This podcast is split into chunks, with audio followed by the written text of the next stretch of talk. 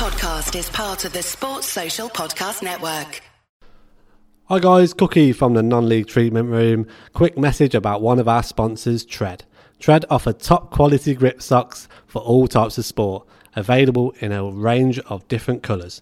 Tred won't let you slip. Check the link out in our bio on social media or in the description below to get yours ready for pre-season.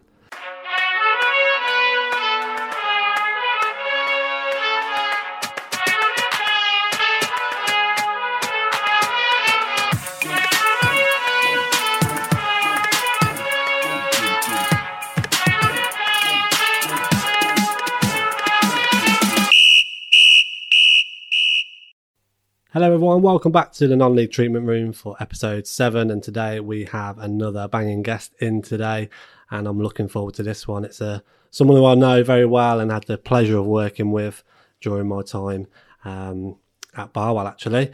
And so I'm looking forward to getting into this one. As always, I'm joined by Davo, who's alongside me. You okay? Yeah, good. Thanks, mate. Are you? I'm good. It feels like a lifetime since we did this. I was literally just about to say that. Jimmy's Jimmy's went out. Yeah. Jimmy Armison's, and uh, it's been a while since we've done another one, but we're back and we're going to get this one out ready for you to listen. It's a good one as well. That's it. As always, thanks to everyone who's listening, and if you are, make sure you're just following all our socials and just sharing it and coming along with the journey. We appreciate it uh, every little bit. So let's get into this one. In the treatment room today, we have someone who is well known in the non league world. His passion for football speaks volume, and dedication is second to none. There isn't many players, managers, coaches, fans this man doesn't know, and he's all about football, and he's been on some journey, just to, to just to say the least. Um, the last couple of years, he's, do, he's been doing a remarkable job at, at Nuneaton. So please welcome Jimmy Ginnelly. How are you, Jim? Davo, how are you? Andy, how are you, my friend? Very, Oh, I, very cho- I, good. I don't know, a bit of choked up on that. bit Yeah, there. that has got to you. This one has. Yeah, that, uh, just, uh, just words were coming to my head, and I just It's probably because you've injured a lot of my players. haven't you? I don't know about that. I just, thought, throw, just throw a bit of fun, fun in for Andy at the start there. Yeah, I It's, thought I uh, did well. many people are sat in the dugout. That's the first Instead time you've been of playing. slated, mate. It's the first time. Many players I've treated under you, Jimmy. Yeah, That revolving door of players. But how are you? You okay? all good, mate. Yeah, all good. Sixty next week, so um, Don't look a day over 40, Jim. brilliant, Davo. I feel like I could still play. Oh yeah, Oh, we're going to ask that in a bit. yeah. We could ask that. Yeah. So just cracking straight on. What does football mean to you, Jimmy? Well, it's uh, From a player and manager point of view, you know, because like you said, you, you're turning sixty next week. You've been in football for a long Yeah. time. So what keeps bringing you back every time?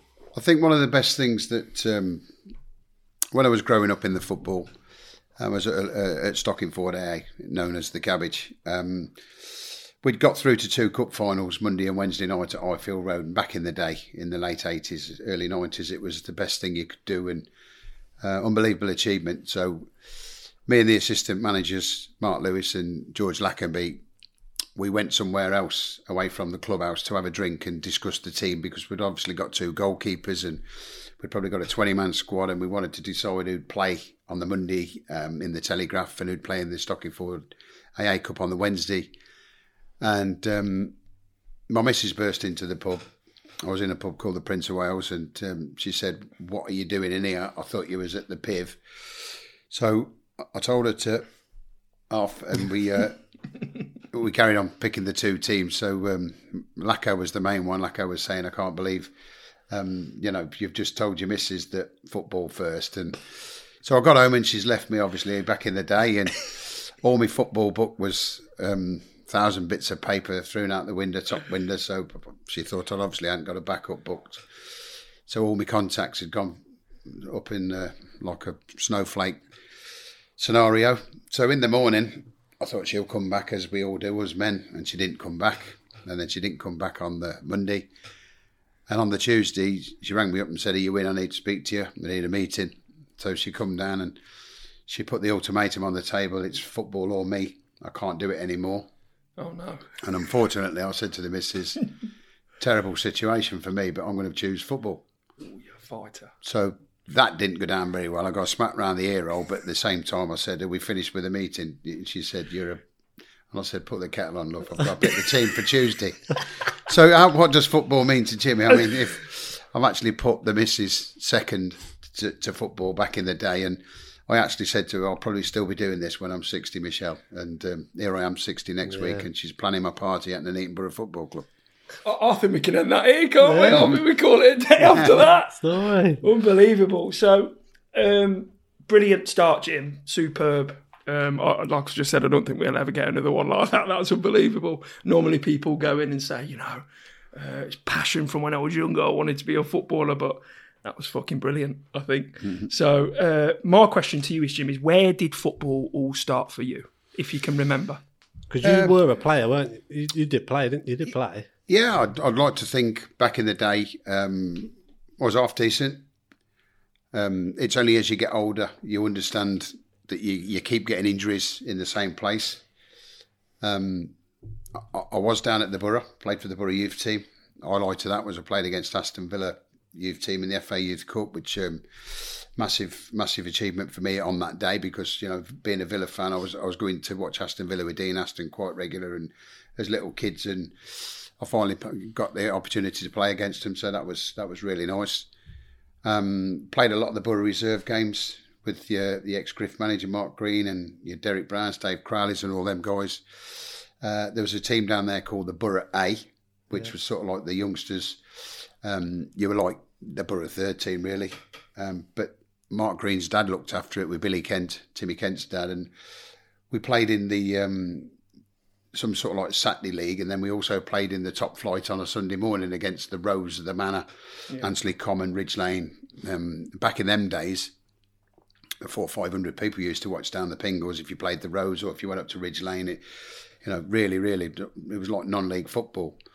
But my main thing was I played for the Borough Reserves and and the Cabbage really, Stockingford A under um, Johnny Douglas, um, and I'd like to think I was all right, but I always seem to struggle with uh, if I got a knee injury, I struggled to recover sort of like probably longer than the others, and I thought I'm out again, out again. So uh, on about the third operation, I just thought I'm, I'm I really am struggling to play football week in week out, Saturday and Sunday. So I took up management, and the earliest remembrance of football management was the Donny Thorne Reserves, and um, What, what age was that? If you remember. uh, about twenty three. okay, so quite early then. Early then. Yeah, very early because it was sort of like a case of I don't think I'm going to be able to play for the next six months. uh, Another knee injury, so um, local pub, local football person, everybody saying, um, "Why don't you just help pick the team?" And, and so I did. Um, and, and from that point, I seemed to come back once every eighteen months, and and I think finally on the thirteenth operation on my knees, it was obvious that I was 13th? I've had thirteen ups on the knees. Yeah. Jesus Christ. But the thing is, though, it weren't. I mean, do you reckon that with the technology and the way that the operations are today, Jim, you'd have lasted a little bit longer playing wise? Because I imagine it weren't keyhole and stuff back then, was it? No, I think um, one of my injuries. I, I I paid private. I worked at the Jag, and I was in a pen, uh, private scheme. So I went down to a place called Golders Green. I think the older, the older footballer remember that you could pay private, which is about fifteen hundred quid. So I'm talking forty years ago, thirty-five years ago, and I thought I'd gone to the perfect place where I was being told all the footballers go, and um, when I woke up, I thought they'd chop my leg off. It was su- such a pain, and anyway, I was supposed to be in there for two nights the physio came round to me, Andy, physio, these two women, and um, they got me out of bed the day after I had the operation. Um, I must admit, I've, I've never been in pain in my life, you know, and I thought this is this is good pain. So do I want to keep going through this sort of thing? Only to find out when the specialist come round, he said, "Don't move out of bed. Your knee's probably one of the worst knees I've seen in years. Um, you're going to be with us 13 nights." And they'd had me up after the first first night, and I was trying to put weight on it. And Yeah. um, about 18 months later, the usual, play again. Um, Sunday morning with the Donny lads, just have a game of football, and um, it's gone again. So I end up at George Eliot under a, a specialist called Steingold. I think everybody remember him back in our day. Um, and he said to me, "I've never seen an operation bodged as bad as it. no. What they've done with your knee." So he tried to resurrect it, and then 12 months later, I think I'm playing again, and um, my, right, my right knee's gone, and it's like, I've got to pack this in because You know, I love going out on the beer with the lads. I love going training with the boys, but my legs, are, my legs are packing in year after year and getting worse each year. So, hence twenty three comes around, and you know, Johnny Douglas is saying he's jacking in at the cabbage, and I'd run the cabbage reserves for about four weeks, and then Johnny Douglas asked me if I wanted to take over it the first team, and I said, look, I went and asked the missus, and that was it from that point, and Yeah. sort of like went into management. So, what was your plan when you sort of joined Stockingford AA, the cabbage? Was it I'm going to learn as much as possible, I'm going to be successful to move up, or was that not even in the thought of chasing to be a higher manager or anything like that? What was the thought of doing it? to take over from uh, Johnny Douglas and Bobby Irons at the time, it was everyone was saying you're crazy because they've been the best side around for the last four or five years. Um, so I went into it, and you know, it, it, it folded really. The old team had jacked in and walked away. So I was quite lucky because I was involved with the Sunday football, so I knew a lot of players already. So I'd put this little team together, and, and God bless him, a guy called Barry Skubsky, he used to play for the Borough Reserves with us. Um, he was running a team on a Sunday morning called Alderman Smith, and they was playing against the Donnythorn on a Sunday morning. Well, their good players were Richard Landon, who went on to play for Macclesfield and is now the kit man at Stockport. And Okay, yeah, yeah. you know, so when we played Stockport down here, Rich come had a cup of tea with Rich, and and and when Stockport used the ground, Rich now comes and sits in the office, and we have a good chat about the Alderman Smith days at Alderman Smith School, and you know, he was one of the good guys that went on to play for Nuneaton Borough, and he had a he had a good non-league career. Rich did. One of the one of the things I used to do because I worked at the Jag on nights. Nobody ever knew this, but I used to go and watch Villa train in the morning straight from work. Ah, so I'd go and do a training session, and, and your Paul Wilson's, Mark Mark Lewis, and you know the people would say John McKenna's. Where have you got the session from? Where have you learnt that from? But I oh, kept okay. it pretty much secret for about twelve months. That I just thought rather than watch somebody local, I'd go and do a bit of Premiership or top Yeah. flight football, and and it was just a little thing I used to do, and I never told anybody for years actually that I, I, I kept pinching it off all the different Villa managers and coaches what the training session would be on a Tuesday or Thursday night. Brilliant. Dark arts, that is, isn't it? Yeah, that the is. sort of dark arts that you need. The thing is, those are the edges you have to take, don't it? They do. Absolutely. So, um, I mean, I'm, I'm asking you a big question here, Jim, and I don't know if you'll remember. Titles and cups with Stockingford AA. Can you remember how many I many? remember you sent me a load of pictures the other day Really? of all these trophies, didn't you, Jim? Yeah, I think there was 16 trophies on that table, there weren't was. they, mate, in one Just year? a few. Um, but that was I'll post that up so you can see. Yeah, absolutely. Uh, no, I think that was when I was at Atherstone, to be honest, because it was Atherstone and Frank Parker's year. Oh, okay, yeah. Oh, okay. So, uh, but Stockingford, it was brilliant at the start because J- Johnny Johnny Douglas jacked in, and all managers, I, I'll say this, um, th- they know what I'm on about. When you leave somewhere, you don't hope they do well. The team that follows you, the manager, the management, because you're the superstar and, and you want to be known for the best manager around. So, when I, when I go into Stockingford, um, the committee are very hard to work with because they're all Johnny Douglas, Johnny Douglas, Johnny Douglas. Anyway, I've come in there sort of like a Sunday morning manager, and I had to get a team together very, very quickly. So I went to your Alderman Smiths for your Rich Landons and Rich Parks and people like that, and um, then I even went to the Donnythorn and, and got people like Gaz Fenland. God, you know, touch wood with Gaz. He's, he's struggling with a little bit of cancer. He's, he's very, very poorly at the minute. Great player, great player. And um, I went and fetched Mark Enzer off the building site, and I went and fetched anybody I could to fulfil a side. And I think we lost to Bermuda 6 0 on the debut Tuesday night, four or 500 up there because I'm taking over for the first time. And we got walloped 6 0. Then we get walloped 6 0 by Arley. Then we get walloped of all strange scorelines coming 6 0 against somebody else from Coventry, um, Coventry Sphinx or Triumph or someone. And it's like, wow, this is a wake up call. This is too tough. Um, but I'm a soldier and I keep going. And then I signed two or three lads. And then I signed three or four lads. And Arley with the strong team around at the time. We go to Arley and we beat Arley something like 8 2, which was an absolute almighty shock. Uh, from that point, then, your people like Dean Astons and Lacos were leaving Arley to come to Stockingford, and uh, people were leaving the Griff to come to Stockingford, people leaving Bermuda to come to Stockingford. And we just went on an unbelievable 10, 11 year run that we keep getting to all the cup finals and we're winning the Coventry Alliance on a regular basis. Um, nowhere to go, so we joined the Midland Com, which I don't think anybody had done around the area. Um, We start start down in Midland Com two or three, and we win that, win the League and Cup double and treble first year. Um, second year, it's League and Cup treble again, um, and and then it just carried on. But there's nowhere to go with it because the council weren't willing to give us floodlights at Stockingford. So it was um, where do I go from here for myself, Andy? Do I want to improve? Of course, I want to improve. I'm looking, I'm looking at people like Ron Bradbury at the time, and Yeah, yeah. um, you know, I'm big mates with Ron, and uh, I was big mates with Ron back in the day as well. And and uh, I used to ask Ron if I could go into the changing rooms and watch Ron. So every time Nuneaton were playing Atherstone um, in the big local derby, or uh, were playing Tamworth, Ron used to let me in as a young pup and watch Ron at work. Um, how he used to speak to the players and, and what he used to say, and how he'd pick the team and line his line his starting eleven up. So I, I used to love doing all them little bits. So I wanted to be probably the next Ron Bradbury, to be honest, to the local area, because Ron was in our day.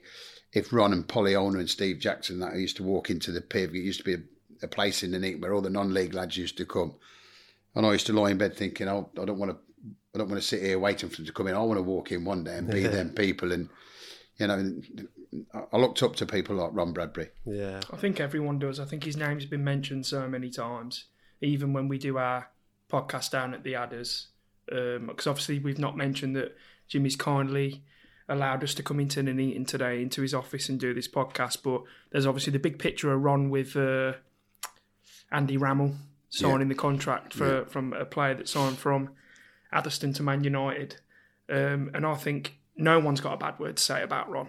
No. I mean, he's, he's, he's what he's done speaks for itself. I'd love to get him on here. I really would. Well, it's it's funny, Dave, isn't it? Because I have Ron now as my um, what do you call him? Advisor? No, he does the guest speaking in the Oh, on yeah, of course, day. yeah, yeah, he's, yeah. He's, he's the compare in the boardroom. You know, we've always got 80 to 100 people in there paying 30, 35 quid for a three course Frank Park meal. And, and we always try and get an ex one or two players in, you know, and Ron just questions and answers them and belittles them and puts them down. and, and I think Ron's about 70, 78 now, you know. Yeah. Still loves it. What a guy. So then the, the time at Stockingford was about te- was it about ten years in total, probably 12 years. Twelve yeah. years, and then the move to Atherstone come about, didn't it? In two thousand and four, I've got here. 2004, yeah. Very strange. How did that come I about? mean, just finishing off at Stockingford, it, it's strange now that one of the people who, who helped down here, uh, Chris Wilcox, everybody knows him as Wilf, he's the MD at Nuneaton Signs around there. He, he, he He's joined the board here. And me and Wilf started off together. We were t- two vagabonds really on the streets, and everyone used to say, Where's them two going? And nobody knew what we was up to. So Sometimes we missed training because we was trying to earn a few quid, somewhere else. And, you know, and, and Chris is down here now, back in my ear. And we, we regularly go back to when uh, Chris used to play because Ron Bradbury would say, Who's the best player you've ever had play for you, Ron, or best youngest player? And Ron said, Well, he, he signed Chris Wilcox at 15 and Okay. he made his debut at Atherstone at 16 and a great player. But we, we sit on a table and have a drink, me, Wilf, and, and Ron now. And um, it's great that, you know, 30 years later, you're still all sitting having a beer talking about the same things, isn't it? Absolutely. Yeah, definitely. How big was that jump, Jim, if you can, like, sort of, if I can try and picture it? So from Stockingford to Atherstone, how many leagues jump is that, or would you Oh, say? yeah, about four or five. Is it? Um, But Ku Akadulu was the chairman at the time, and um, I always got on with Ku, good player in his day. And um, we used to play because me and Ron, we used to work together at Massey Ferguson, so we used to car share with Kenny Willis and Paul Owner. So our car was quite a good car because Kenny was manager of Atherstone Reserves, and Oh, okay. and Polly Owner was sort of like captain of Atherstone, and Ron was the manager. So it was a lovely car. So I was always the little fish in the car, because mm. him forward. So we always had the banter, and I used to say to Ron, "Players in a friendly then, but I bet you didn't because we'd beat you." And Ron used to say, "Yeah, right, shut up." And you know, the be all and end all was we used to go over to Atherstone, and, and we used to beat them with the Stockingford side in it. And everybody will say the same, don't wouldn't they? I've rested eight tonight. Yeah, of course. Yeah. It don't it don't matter if you've rested. Your squad has played against our squad, and you know. So we used to have banter and banter, and um, how it came about the ju- the jump was probably four or five leagues. And Kuakadulu came to the cabbage one night, and I think we'd got a good result again, three all draw. And he said to me, Where do you get your players from? Well, in my side, there was Paul Wilson, Willie Norton, you know, Kev Middleton's, there was Mark Lewis's, there was, names. you know, great side. Yeah. Yeah, yeah, you know, Dick Cook, Kirk Stevens, people like that still playing for the cabbage. And it was like, how do you get these players to play for you? And uh, mainly they're all local people who've who've been in non-league or tasted non-league, but didn't really get on with it. So they come back local, and you're always going to go and play for the best club local. And, and I think we just got to the point where Stockingford was the place to be. It's certainly a place to be on a Saturday night. You know, I mean, there was 60, 80 people who'd stop in there Saturday night, and there was never any payment. You know, you, you wouldn't get any wages or expense or anything, but the the steward, Keith, bless him, he used to sort of like every time I went up for a round, he used to give me the round free. So everyone clocked onto it. So I was, I was having Jumping in your round. rounds of sixty pound a time, about six times a night. Superb. But did you did you take that move to Atherstone in order to like progress your career and go, this is a great chance for me just to go that next level sort of thing? well, what happened, Andy? It was back again. It's strange, isn't it? Because now it's it's a little bit different, but it, it it's not so much different. In everything about football's money, and mm-hmm. and at Stockingford, I created a tote, and we'd got a tote at Stockingford that the committee, as I said earlier in the in the podcast, is they didn't want to pay anybody.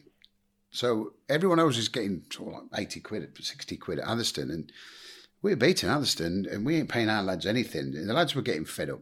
We couldn't get floodlights because the mm. council were being ridiculous. They were saying bat polluted, you know, Yeah. as, as in flying bats. And so I created this tote for the lads. And I said to the old, old brigade committee, we won't pay the lads anything, but what I collect on the tote, we'll have for an end of season Blackpool.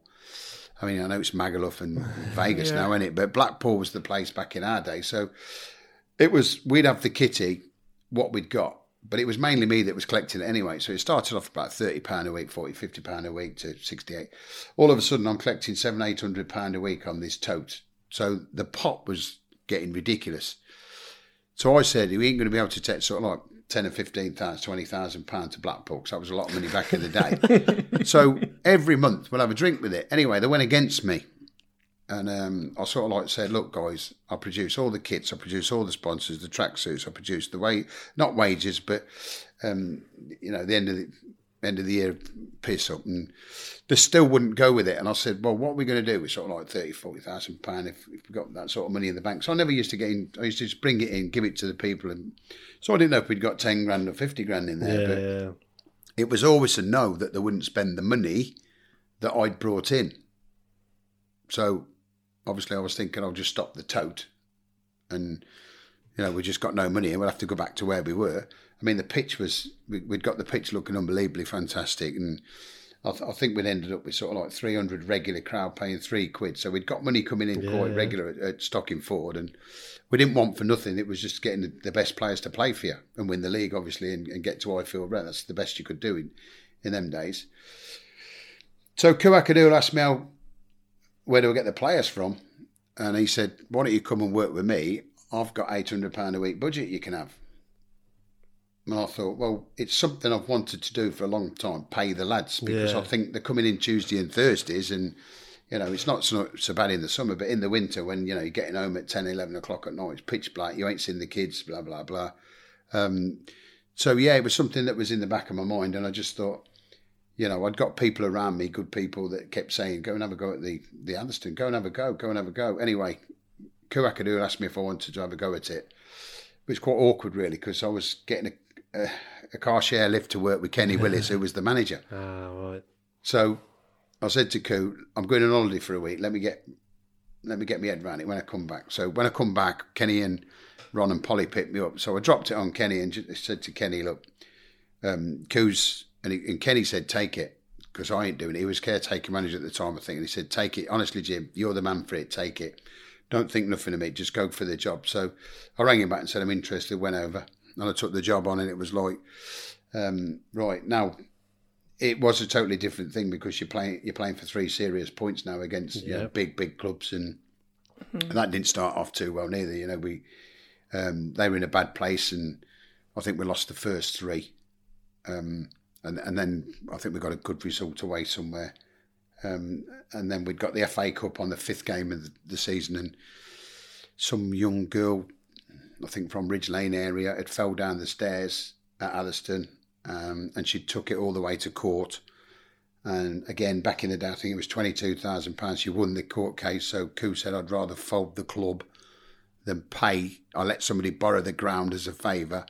And some woman took the club to court, and he, uh, he just rang me up and said, "I'm, I'm going to wrap it all up, mate." So he, he, he wrapped the club up, and it was like, "Wow, I've been in charge of Atherstone for four games, lost three, won one, uh, and it's all over." And, and now I'm in limbo because I've left Stockingford, and, Yeah. um, and that's how it happened, really. So what happened after that then? Did did someone then take over the club at Atherstone? Or... Yeah, well, what happened is it went it went uh, defunct for twelve months, um, which was my cue. Hence, I'd been holding off from having my knee done again. I, I needed a big operation, and I kept saying no to the operation. I kept struggling away at training, and I thought I better have this operation.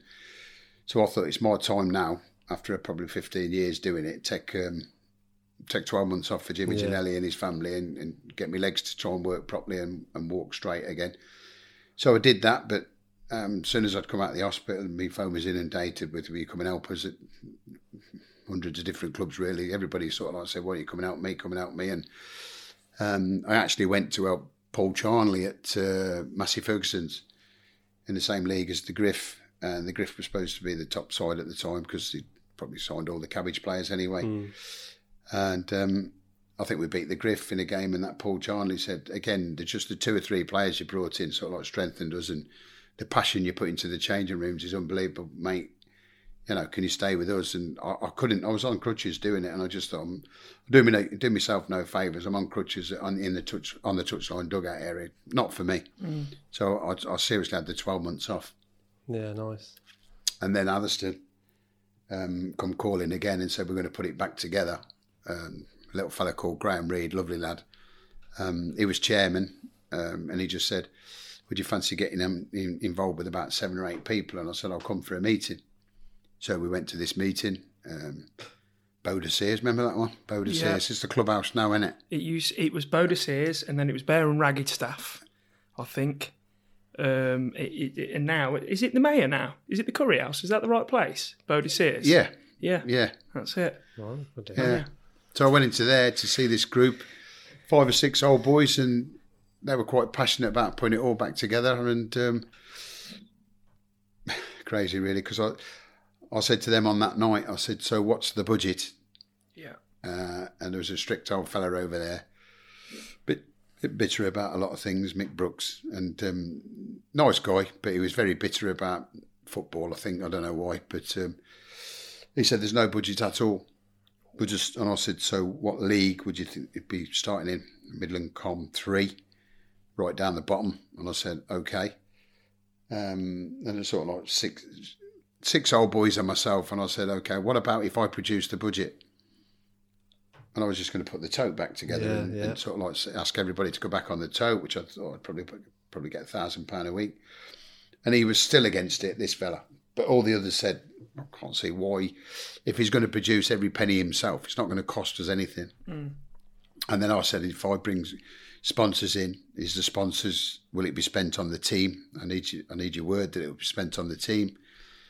Um, same as I do now here, chaps. I, I bring every penny in that I can. I don't touch it myself. I just then trust somebody else to look after the money, and uh, you have to do that, don't you? Because you have to. I, don't- I don't want to be, you know, knowing oh Jimmy got X in and Jimmy spent more than he's brought in and all this because it, it don't fit, does it? But hundred percent against it for whatever reason. So I said, can we take a recess? Everybody go ten minute walk, come back in and let me know. Um, and they outvoted him four to one, and, and myself five to one. So I said, so I'm not going to get crazy. We'll just have a five hundred pound a week budget. Give the lads twenty five quid each, and uh, so I joined Atherstone, and we put this little ship together. And again, you've got to find players very, very quickly. So quite shrewd at, at the way I do things. I, I approached the college, Jose Asensio. Yeah, yeah. Great guy. Danny Gaunt and the gang. He'd got Yeah. a really good college side. So I said, if you come on board as the coach, I'll be the manager. So he brought 25 players. I brought 25 players. So we got 50 players to pick 16 from. And we put this side together and we just went on a an unbelievable run. First first year we won the league and cup treble first year, and, and that was it. The Atherstone wheels were rolling. It's unbelievable because obviously all these people that Jimmy's naming are, are now. And I, I played under Jose. I was uh, played for Jose's college team, and I'm good mates with people like Danny Gaunt. And I never, I, I always thought to myself, I wonder how, because back in the day when I was in college playing for Jose, 16, he wasn't a part of it no more. Jimmy was the gaffer, and me and my mate Jack Roxby used to come down and watch the games. Hmm. And some of the players that you had down there, mate, were unbelievable. I can't remember names. I'm terrible with names, but unbelievable players. So did did you go back and bring any of them lads back that you had at the cabbage to come and sign for you? No, one, one of the, one of my strengths. I've always believed in this, and I, I, do it still to this day. Um, if I leave a club, I leave the club on block because somebody else has to come in and manage that group. And whether this is good, bad, or ugly, I, I like to see if that new person can manage that same group to the treble or being champions. Or and um, I'm not blowing my own trumpet at all, but nobody ever seemed to do it at you know the cabbage. It mm. just it just sort of like went down and down, didn't it? And not naming managers and players, and, and then Atherstone it went down and down. You know, everybody thinks they can do what you do, but mm. it's not about me. It's about your team. I'm, I'm a big believer. Surround yourself with good staff. Your, your staff are the key to having a good camaraderie around the dressing room. It certainly ain't. Even at this football club now, it, it's I am not the main person. I'll float around in the background and let let all my staff be the, the voice and everything else. Um, I'm, a, I'm a believer that, that that's how it works. Not one person can do anything. Yeah, no, I, I I think we I think we've heard that from Adam and Ross as well about staff is Staff is is everything. key as well. Absolutely everything. Um, and especially working with you, Jim, I can vouch for that. The, the people you brought in for your staff are all top top people. Um, completely agree there. Completely agree. But at Atherstone, you had quite a successful time, didn't you? Let's be honest. You, you sort of three promotions, multiple cups for the for the club. Were you proud of what you achieved? Yeah, because uh, sorry, putting in to, to to go from Stockingford where you're banging your head at the brick wall, you've started right down the bottom. Um, you end up winning the treble. Um, to to sort of like where can you go from here? So then you go to Atherstone. It's sort of like three or four levels higher, uh, and and to find out, you know, you've been kicked straight in the teeth. You drop back down to where you were with the cabbage, and you've got to start all over again. So you do think to yourself, is this all worth it? Because I'm now getting my late forties and and early fifties, but you, you get a, a great satisfaction feeling that once you pick the trophy up at the end of the season, all them Tuesday and Thursday nights and, and all the meetings you've been to that probably you don't want to go through for the 12 months, they're, they're all worth it in the end because even now I've just mentioned it at the start, but it's it's boring. Training's boring Yeah. pre-season mm. because you ain't going to get a great deal out of it other than fitness. Well, I'm 60, so I ain't running about. I ain't getting fit, and I ain't getting a great deal out of it. But what I do say is, I'll say to the lads now, listen, I really enjoyed training tonight. Thank you for making me go home happy. And you know, the lads will sort of like say, "You silly old bastard," you know what I mean? But I genuinely mean thank you because training was good tonight. Now, if training's not good, I'll say the opposite. You know what I mean? I'll, I'll, I'll bang the big fist down and say, wasted my fucking time tonight. You know what I mean? I'm not having that. Next time you come in, put your ideas up because we're here to win the title. And it starts here now, doesn't it? Pre season. So yeah, yeah. your signings and that. Mm. So how did it all end at you for Atherstone then, Jim? What what was the next sort of progression from there, and how did it all come to an end? It was a crying shame. Um, you know, when you think eight years seems to be a long time at a football club, and um, I'd, I'd been there eight years, and we've won a lot of stuff. Um, probably dropped one of the biggest bollocks in my life, bringing a guy in called Adi Burr, um, property developer.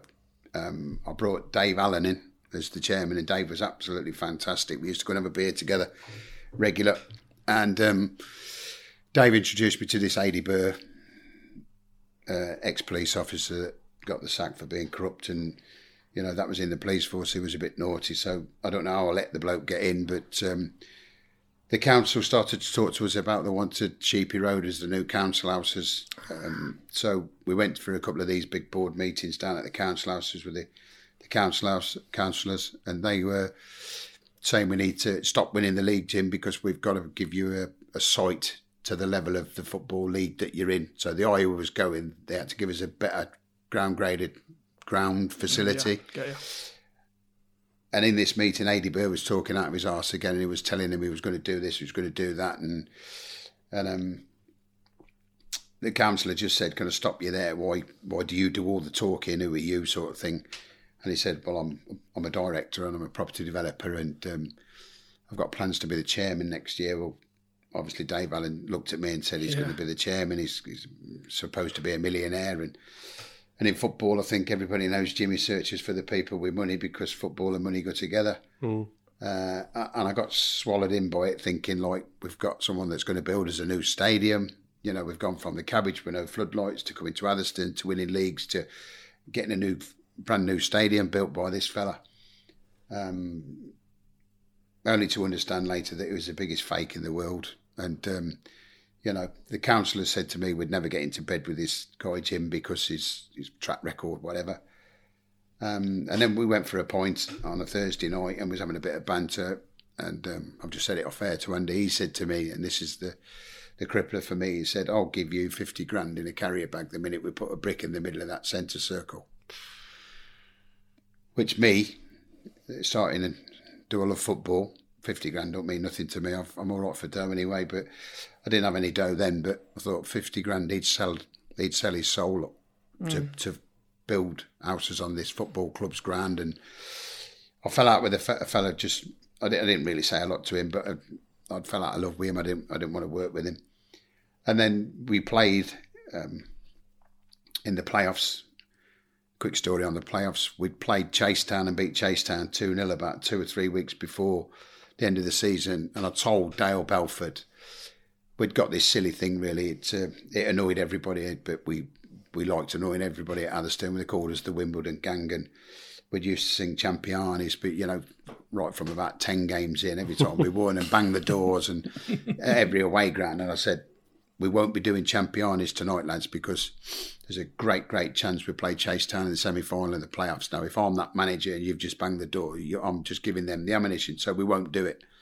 But Dow did it behind the back, and all the players joined in Champianis. We just won 2 0. And I said, that's the biggest mistake you've ever going to make the lot of you. And we sort of like tried to lose the last three games in the league to position ourselves to play Chase Yeah. Town in the semi final, to position ourselves to play Nuneaton down here in the final. Uh, and that was how we tried to set it all up. But it went drastically wrong in the semi final. We lost 5 0. And um, Chasetown come down here to play Nuneaton in the final. And we got that bit wrong that time. And first time I'd been in a playoff place. And I thought, wow, we, we, we fucked that up between us all, really. But you live and learn. You don't do them silly things. Super. So then you took time out of the game after Atherstone, didn't you? Did you take a bit of time out of the game? Yeah, I did it again, going back to the old dreaded knees. Um, Really? I'm now thinking of, I put so much pressure on my right knee. I think um, I only go shopping with the missus probably twice a year. And we was walking, we was walking through the town, and and my right knee just stopped dead on me, and I just actually just stood leaning up a window, and she said, "What's up?" I said, "Just give me a minute, 'cause my right leg has just stopped working," and and I mean stopped working, and I think we went to Magaluf that year. And then I think if you've been to Magaluf with the football, there's a cardiac hill. Yeah. And Yeah. I was going up cardiac hill, and, and my right leg just said, "Fuck you, I ain't coming up the hill with you." So I had to make a massive decision and save "Time to have the right knee done properly." Yeah. So I had uh, had my right knee done, and so I took um, twelve months out then as well. How old were you at this point, Jim? Uh, Forty odds, late forties. That's a lot of knee surgeries, man. So then the next club you joined, sorry, Dave, eh? the next club you joined at was Barwell. You became an assistant manager at Barwell. Yeah, let's go back. Let's bit- go back to the finish at Atherstone. 'cause Oh, it yeah, was sorry, bit- yeah, yeah, it's yeah. a bit sad and sick, really. Um, we've lost five 0 and I've said to the players, we've. Um, this is a very strange one, chaps. Obviously, you know, I know quite a few people, so I know a lot of the football referee assessors. And I'm at work at Massey Ferguson's, and one of the guys, football assessor, works at Massey Ferguson's. So he's come over to my machine on the day of the semi final, and he said, um, "I've got to talk to you." Good old fella, Good old fella, touching the late 60s, because, you know, and I'm said, "What- what's up, mate? He said, you're going to get sent off tonight, son. And I said, I'm going to get sent. I said, I love a bet. I said, Can I? and he said, No, I've, I'm sorry, I've got to be serious with you. His name was Colin. And I said, Boy, what are you talking about, Colin? He said, I was at a meeting the other night, referees meeting, and they said they'd got the semi final at Atherstone. The best way to calm it down is send the manager off in the first 10 minutes. He said, So you got, you're off tonight. They've, they've planned to send you off tonight. And they've also planned to send one of your players off to calm it all down. And I said, We ain't kicked a ball yet. So I called a team brief uh, away from the changing rooms and I got all the players in this room and I told the lads, I said, Now, this might be the most bizarre thing that you're ever going to hear, but I've heard it, so I'm going to relay it to you. Now, I'm not going to get sent off. I said, I know I'm a bit volatile, and I used to be. I used to be very angry in the dugout, and I used to fight and shout everybody. Um, I said, and please don't get sent off. So, the game's up and running. Throw in. I've shouted, you're fucking joking. The refs flew over at me. Oh no. Bang. One more from you, you're out. And I said, oh, I thought that was coming. So he weren't a local referee, and I don't think he knew who I was. Me and Craig Woodley, both bowled head, both very similar. And um, another throw in, and Craig shouted, he's from flying over, and he's consulted the linesman, sent Craig off, told him to get over the wall and walk round. so, wow, this is coming true. Ten minutes later, Jamie Hood's tackled someone, Jamie Hood's off. So the player's off and the manager's off because this referee thinks he's it's on the radio that Jimmy Ginnelly had been sent off, but it weren't me. Um, I get so it. We're coming at half time and it's it's all going tits up. Farad Efendiev, can you remember that name? Azerbaijani, Azerbaijani Goalkeeper. international goalkeeper. Yeah, yeah, yeah. We sold him to York City for a bag of 10 Adidas balls. And um, somebody introduced me to him and I said, Well, do you play in goals? He said, Yeah. Anyway, I took him round home and gave him some dinner and we had a bit of a chat. And then I found him somewhere to live upstairs of the wine bar, of all places. Yeah. And um, he ended up being an absolute superb goalkeeper. Uh, hence, we sold him to York, who were in the league at the time. And um, he had a fight with Anthony Robinson at half time. That all kicked off because it, you know, Woodley had been sent off, so he was shouting and bawling in the dressing room, and Uddy had been sent off. So it's all going bad, and we lose five 0 So it's all gone tits up. So I say to all the players, it's kicking off in the crowd, two two and a half thousand. Everybody stay by the dugout, and we keep ourselves to ourselves. Let the crowd disperse, and then uh, we'll all go in the change rooms. Let Chasetown celebrate. Um, take the punch on the chin, lads. We've lost this one, and. Um, we stand there, and then Dale does Dale's will. Up pops Dale, and he says, "Right, lads, I'm retiring from football." So everybody's sort of like, "Oh, what's up, Dale? What's up, Balf? What's up, Balf?" So I said, "Well, that's good timing, isn't it?" I said, "Can't let it be about the players, mate, not about you know the management." Anyway, Dale said, "Well, no better time to tell him, is it? Just, I'm finishing anyway." I would suggest all of you have a think about what you're doing. Strange. Oh, we all get changed. Bum bum bum. Uh, I'm going away on the Friday, I think. And then this AD Burr rings me up and says, um, pop down to the chemist. His, his family got chemists on Coton Road upstairs at the doctor's. So I said, yeah. He said, what do you want to talk about? I said, we're away tomorrow. He said, uh, the budget for next season and that. So I went down to see him and um, he sat around this table, sort of as big as an island, you know, and I said, uh, do you want to talk about the budget for? He said, Well, I think we're going to increase the budget. And I said, um, Have you asked the person who brings all the money in? Because when he first joined the club, chaps, he, he bought everybody, all, all the directors, a suit and put a Atherstone Bay. Lovely, looked absolutely lovely. So everybody thought he was a very generous man, but he weren't. He was taking the money back out of the gate receipts. And, you know, you know I sussed all this out early doors that he weren't putting nothing in, he was just taking out. And he wanted the ground to build on. So I said, uh, "Well, let's let's have a chat about the budget." Then he said, "Well, let's talk about something else first. I think that the way you bring the money in, you could be absolutely brilliant for this football club. So why don't you come upstairs with me and be the commercial manager, and let Dale run the team?" So I said, "Right." Me and Dale go out drinking every week. So Dale's obviously done his Dale and uh, Da- Dale Dale's Dale because we, we had a good chat about it afterwards and he'd actually said that he could get twice the side together for half the money. Well, bearing in mind Jimmy's bringing all the money in, it's all Jimmy's sponsors. So anyway, I found it a little bit bizarre. So I said, oh, okay, is that what you want to do, chairman? And he said, yeah, because it's Aidy Bursnick, the chairman title now from Dave. And I said, that's fine. And he said, are you happy with that? I said, uh, no, I'm not happy with that. I said, but if that's what you want to do, let's do it. And he said, what do you want me to say to the press? You've been sacked or you've stood down for family reasons. I said, I said, say what you want. I said, I'm going to Tenerife tomorrow. So you say, say what you want, mate. I've got no interest in it.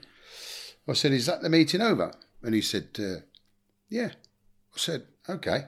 Well, let's, let's, now let's do what Jimmy Ginnelly does now. You come downstairs in the car park with me and I'll, let's have a fucking tear up. I said, I'll smash your fucking head off. You think you can nick Atherstone Football Club after all the work that's been done by me and my people that you walk in in sort of like six months and you can call them shots. I'll tell you what we'll do. You have the club because you will destroy it because you're an absolute clown, my friend. Football's not as easy as you think, Aidy. But we'll finish off with let's get in the car park and sort it out man to man. To man. Anyway, it's like a little baby ran round the table like a little kid, like Benny Hill show. And uh, he never come anywhere near. And when we walked downstairs, he pushed the door shut as quick as he could get it shut. And I just jumped on the plane and went.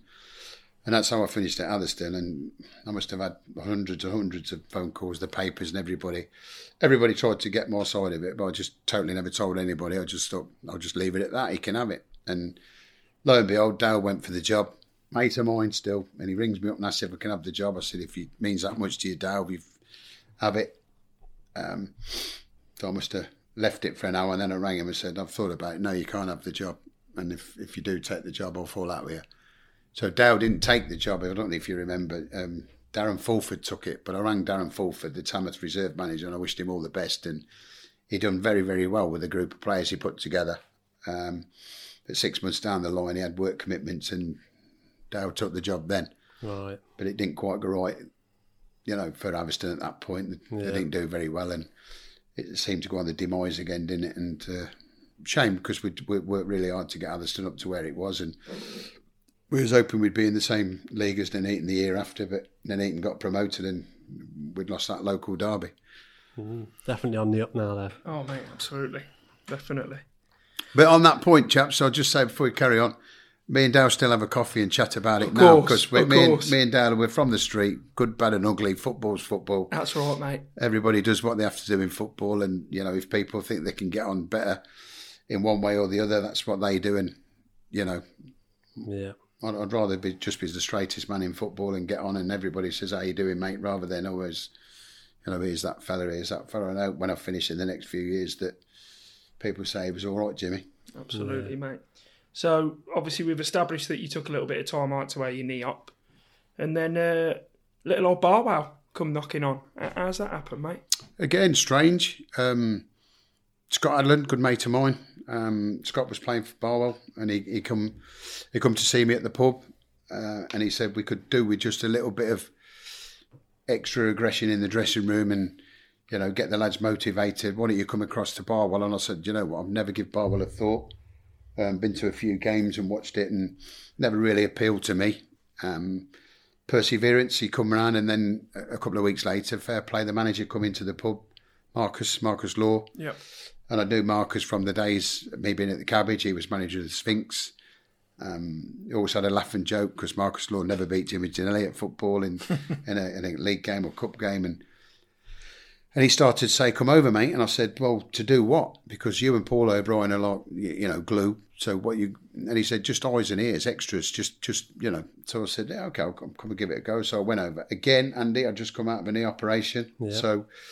Uh, I went in a position to do any training for the lads. I went in a position to sort of like do any strikers work one one to one. So it was a case of sitting in the dugout changing rooms and be his eyes and ears, which I, I did.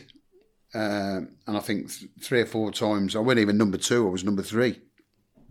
Uh, three or four times, I just took off my own back to to get out the little Barwell dugout, rant and rave at the players and, and turn a 1 0 def- deficit into a 2 1 win. And um, Marcus said, Brilliant, you've won the game there yourself. And uh, got a little bit of bite back for it. And, and then Marcus had got great offer to go to Kettering in the in the conference at the time. And um, again, me and Marcus had a chat, and I said, "Mate, don't turn the opportunity down. We're all young, and just keep climbing the ladder. You never know." Uh, and Marcus did keep climbing the ladder. He done very well for himself, which left his best mate Paul O'Brien, the coach, as the manager, and um, Dave Lang, the chairman, asked me to be number two. So I said, oh, "Yeah, okay." Uh, and Paul lost his first game, I believe. I think we lost two one to somebody up north somewhere, and he was struggling. Paul was struggling to understand because Marcus had got this almighty track record. They hadn't lost in the league the year before. Uh, Paul's took over and he's lost in his first. It might not be his first game, but it was certainly early doors, and he found it really, really tough. He said, "Jim, I can't do it," and I'd promised my missus I'd never do it again. and then Dave Lang asked for a, a quick point, and he said, "Will you take it on for a couple of games?" And I said, "I'll do it for a couple of games." Then, hundred percent will not take the manager's job, but I'll do it until you find someone. And we went on a great one, and we won the league and got promoted. And Never did. and it was like we even to this day they still say we won the league because I think I took over on about 10, 11 games in, and they hadn't lost a game.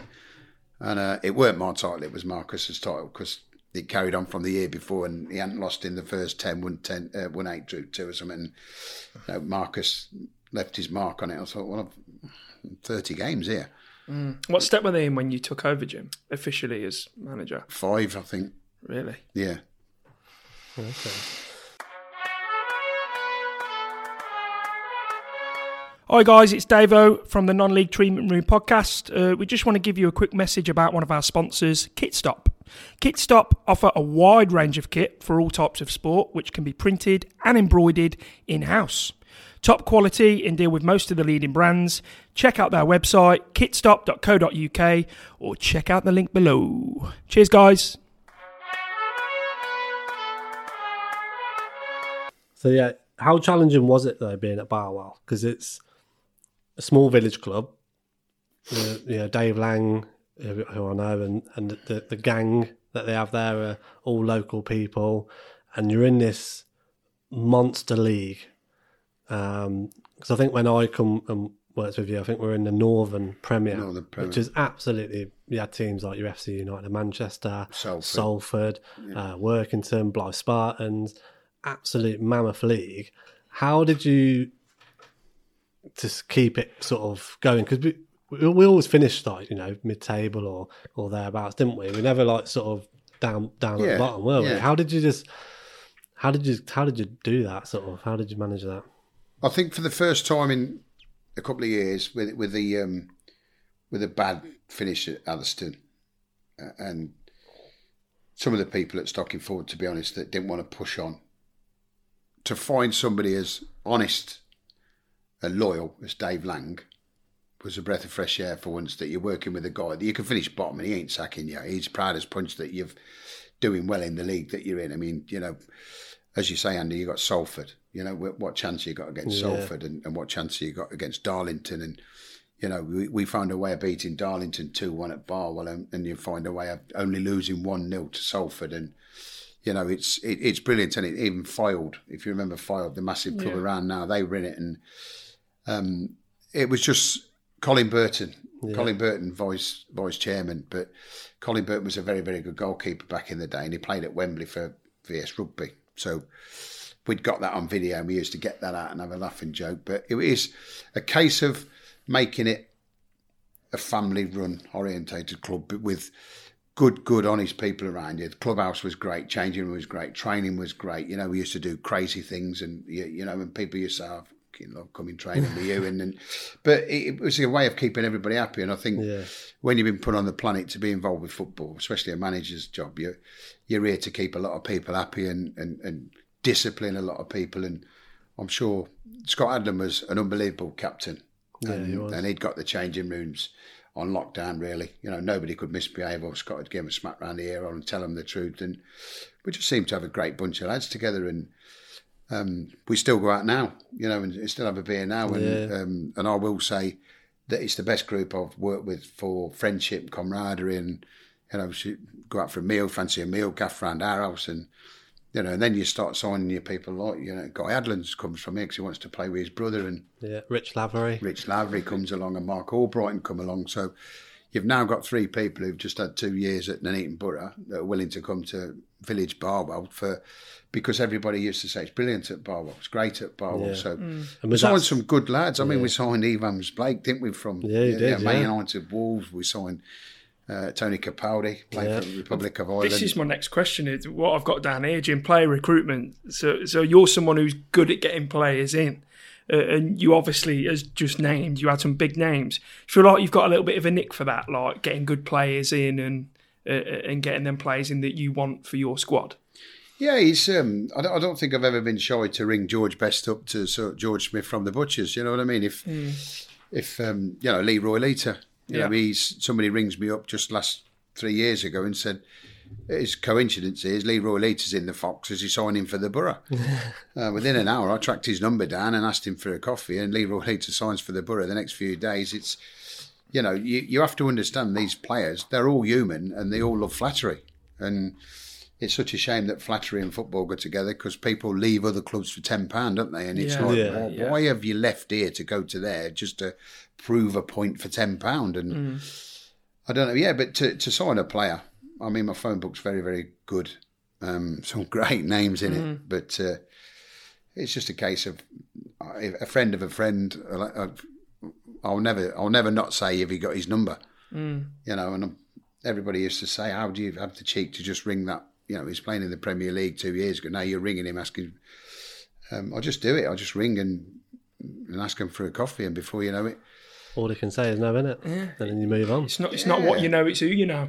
Yeah. I think that's the case of that. I think. But I think I think it's it's got a bit a little bit luckier for me because you know I am sixty next week, so you know I have been floating around for a long time. So and I have been I am a person that does go out and about, and you bump into all sorts of people, don't you? And you, you know it's it's just a football. It's it's a family in it football. and Yeah.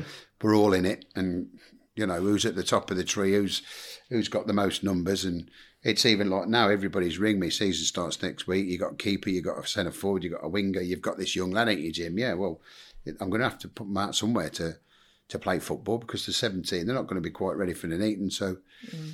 it, it's happening now. To this today, I've I've just loaned two or three out today, but. Name's biggest name is it in the well, we'll save. We'll save that for we'll the end. save that. We'll save that for the end for the quick fire questions. So, uh, uh, uh, did you at Barwell? Did you enjoy your time there? Did you? Oh yeah, I, you you know, I- I don't think there's another club that have kept me in football other than Nuneaton Borough. yeah. Um, I'd done nine years nearly at, at Barwell, and um, I'd done a testimonial for Nigel Julian, and quite proud of that, and, and putting some some good footballers out there to get Nigel a few quid, and then I'd done a testimonial for Liam Castle. Yeah. Uh, and I was saying to myself, you know, the next person's me. Is anybody going to do a testimonial for, you know, Jimmy, like laugh and joke? But I really did want to just see me career out at Barwell. But Yeah. then Nuneaton come knocking and um, That's it. The big move. hometown club, lived 10 minutes away from it. Um, Everybody wanted it on Twitter, on Facebook. Everybody was saying, "Get Jimmy Ginnelly in." Every single person. And Which- I, I remember it. it was just so oddly to, when, when I, Barwell got a game, I'd come down and have um, a drink with Andy Randall. He'd invite, invite me on his table, and Rex used to tell me off because I'd got the wrong stuff on when I used to. So I used to, I used to laugh, and Chelsea's mum used to say, "Oh, not these Ginnellys. You can't come in. You're all banned at, at the turnstile." When I used to pay to come in, and it was quite funny. And you know, t- t- to be offered Nuneaton Borough, it's it's sort of like heartstring stuff. Go home and speak to your missus. Go out for a meal with your missus. Water and um, daughter again. Yeah, what shall I do? Shall, shall I go? And I don't want to leave Dave because we, you know, we were sort of like doing a bit of work together. We was going out for meals regular together. We was going to the end of the season ballroom dance together, and I'd got a good good relationship with Dave Lang and, and Colin Burton and the and the women. It was it was lovely, and Really good people there. Really good. so I'd probably say it's the most enjoyable of, of my managerial career was probably be uh, friendship wise, um, Barwell, um, trophy wise, Atherstone, Stocking Yeah. Ford, but toughest time, Nuneaton Borough. Yeah. Well, that, that's Yeah. let's get into it, mate. I mean, obviously, you knew what you was coming into, didn't you, Jim? You knew. So, I think that some people would look at the state of what Nuneaton Borough was in and would say, "Nah, fuck, I'm not touching that with a barge pole." But you jumped straight in. So, what were your thoughts behind it, looking from the outside in before you you fully come into it? I think I'd I'd got a track record. I went into a Stockingford when Johnny Douglas left, and it was going to be in a bad place. And I, I thought I'd turn it into a quite a good, strong outfit, um, one of the strongest around. I don't think there's anything else I could have done um, to make it any better. Um, went into Atherstone, absolute sunken ship again. Saved it, turned it into one of the strongest around. Got it up to the level, playing in front of two and a half, three thousand local derby crowds. And then you go over to your, your little Barwell, um, tried absolutely everything. Crowds were still just going to be 200, 150 used to be quite demoralising on the Tuesday night when you'd think there's 80 people here tonight and we're second or third in the table and um, and you're looking over your shoulder and then you're seeing your hometown club sort of like just in the gutter. Uh, what I'd love to help it. I'd love to help Nuneaton Borough, but I can't because I'm at Barwell and I'm committed. And once I've once I'm with a club, I'll give it hundred percent and couldn't really care less about anybody else's highs or lows. Um, but then I don't know if you know him. The chairman at the time was a guy called Nick Hawkins. Yeah. Um, very strange kid. I knew Nick a little bit through football. Um, good player in his day, but he came round to my factory, my little unit, and he asked me if I'd be interested. Or he's, you know, he said all the fans are saying go and get you, and I said I'm interested, but I'd, I'd struggle to work with yourself, Nick, because you're a bit of a, you know, a bit of a geezer, like, and he, he, I gave him his due. He's persistent. He come nearly every day, and he'd sit in my office for three and four hours at a time, talking about what he's going to do and how he's going to do it and what money he's got. And, and I'm still thinking, like, of doing my own ground, uh, work and background work on Nick Hawkins, and everyone's saying he's a dickhead and a fake, and watch what you're doing. And and the Borough fans round here are saying, mate, he's he's up in. He's got the mic in his hand every Saturday, telling everybody what he's going to do. He's got great plans for the club, and so I say to the missus, "What do you want me to do here?" Because I'm on about retiring when I get to 60. I'm 55. What about the borough? She said, go and have a go at it. She said, but um, be careful what you're doing. Anyway, it's quite sad, really, because I agreed to take it on. Um, he ain't told me the truth at all. He's told me everything he told me was lies, Nick Hawkins, to what the budget was, to what finances he'd got, to, to all his plans. All lies. Um, and it was only about three weeks in, and I thought, fucking hell. Mm. Dropped a right bollock here. But, right, let's get going. Going back, my mate Dale Belford comes knocks the door. You want me in to help you, mate? It's going to be a monster, isn't it? Cam's here, Ty Belford's here. Dale will be all right for me. Dale will come in. Yeah, Steve Inks. I like Steve Inks. So I go, well, Steve, you fancy it, Steve? Would you come? Might be taking over the borough get on with Jamie Capes, my physio. If I take it on, would you become backroom staff? And starting to put my backroom staff together. As I've just said, the staff are very important. Uh, they've all got a job job description role to do. So it's back to probably the third, fourth meal, and I'm saying to the missus, "You can make the call here. Do you think I should do it or not?" She said, "Give it, give it a go." And I, I think even then she said, "I'll see you in five years' time," because it won't be smooth. um, anyway, I'll take the job on he's told me the budget's 22 grand for the year uh, for the month. The budget was 44,000 for the month. There's nobody putting any money into Nuneaton because they've all been burnt with Lee Thorne and Nick Hawkins. Now I'm not bad mouthing them because everybody does the best they can for whatever job they take on. And all of a sudden we go to Telford. We just beat Darlington away first game. I'm an hero because they ain't won in 20 we beat Highgate out in the last 16 of the Birmingham Senior Cup. So I won first two games. It's sort of like, wow, look at this. It's unbelievable, Jimmy Ginnelly.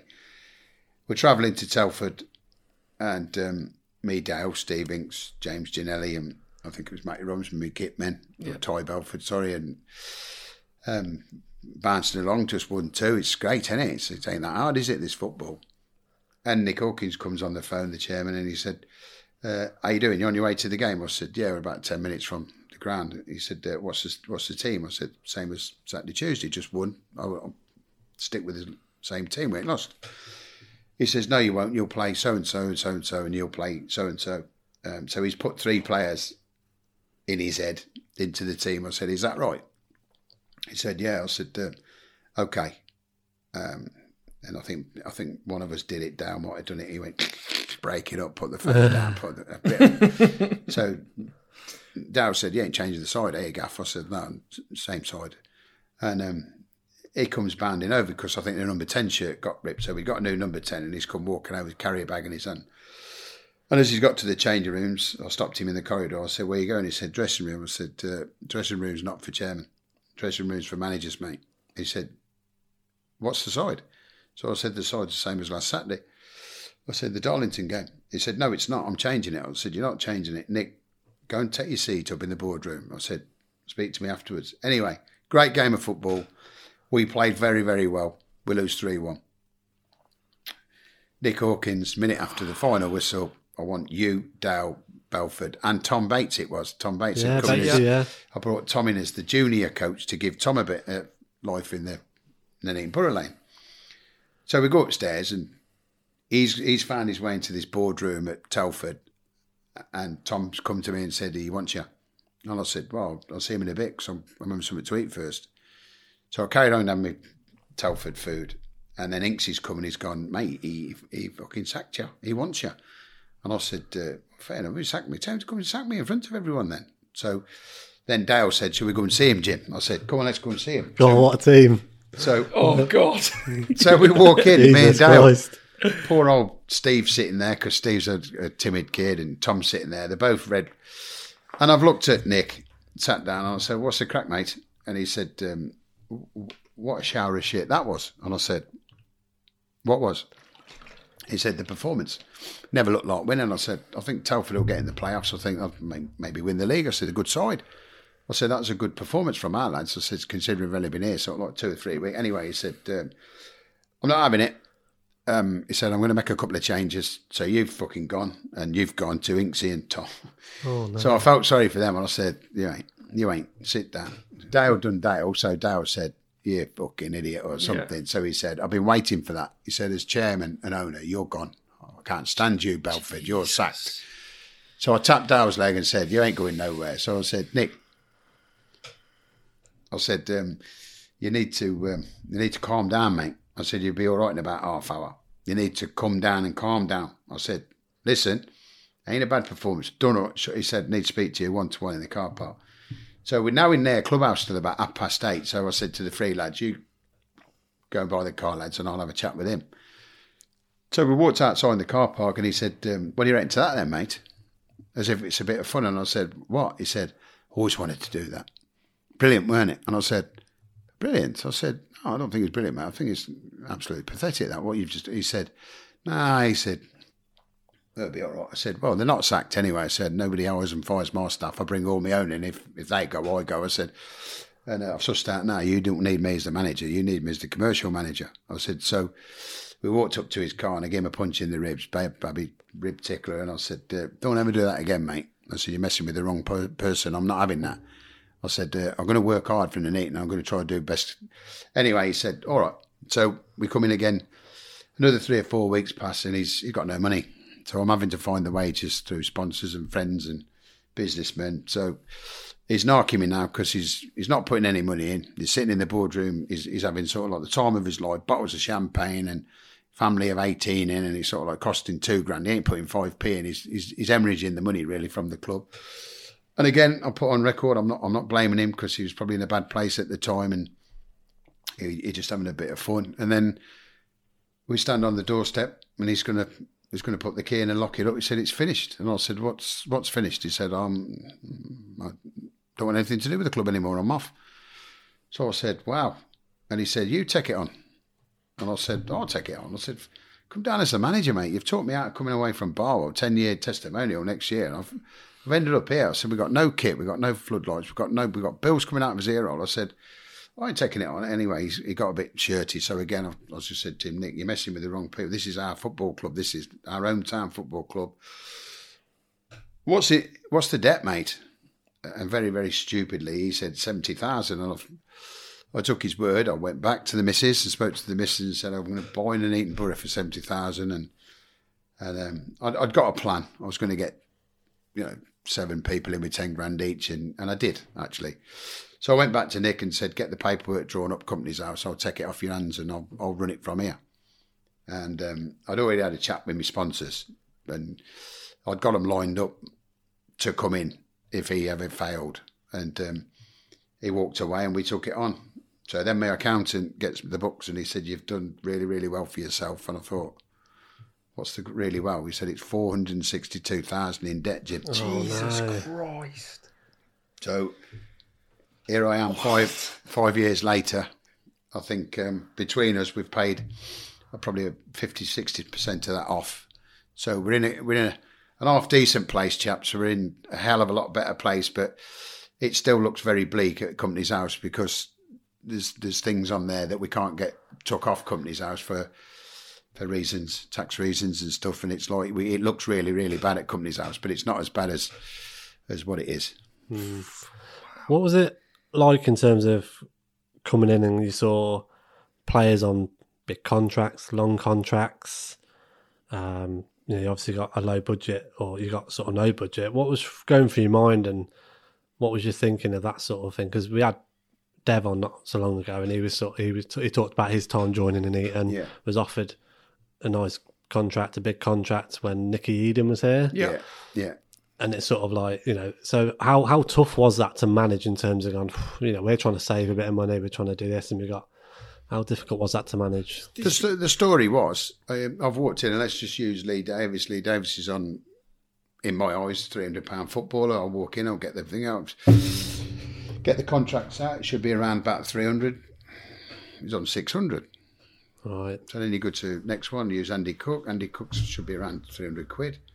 He's on six hundred pound, and he, there's a pattern in all the contracts that they're all just been renewed around 500, 600, 600, 500, 700, 800. Wow. Anyway, I'm, I'm a small businessman myself and quite shrewd at what I do, and I look into it, and it's obvious what's happened.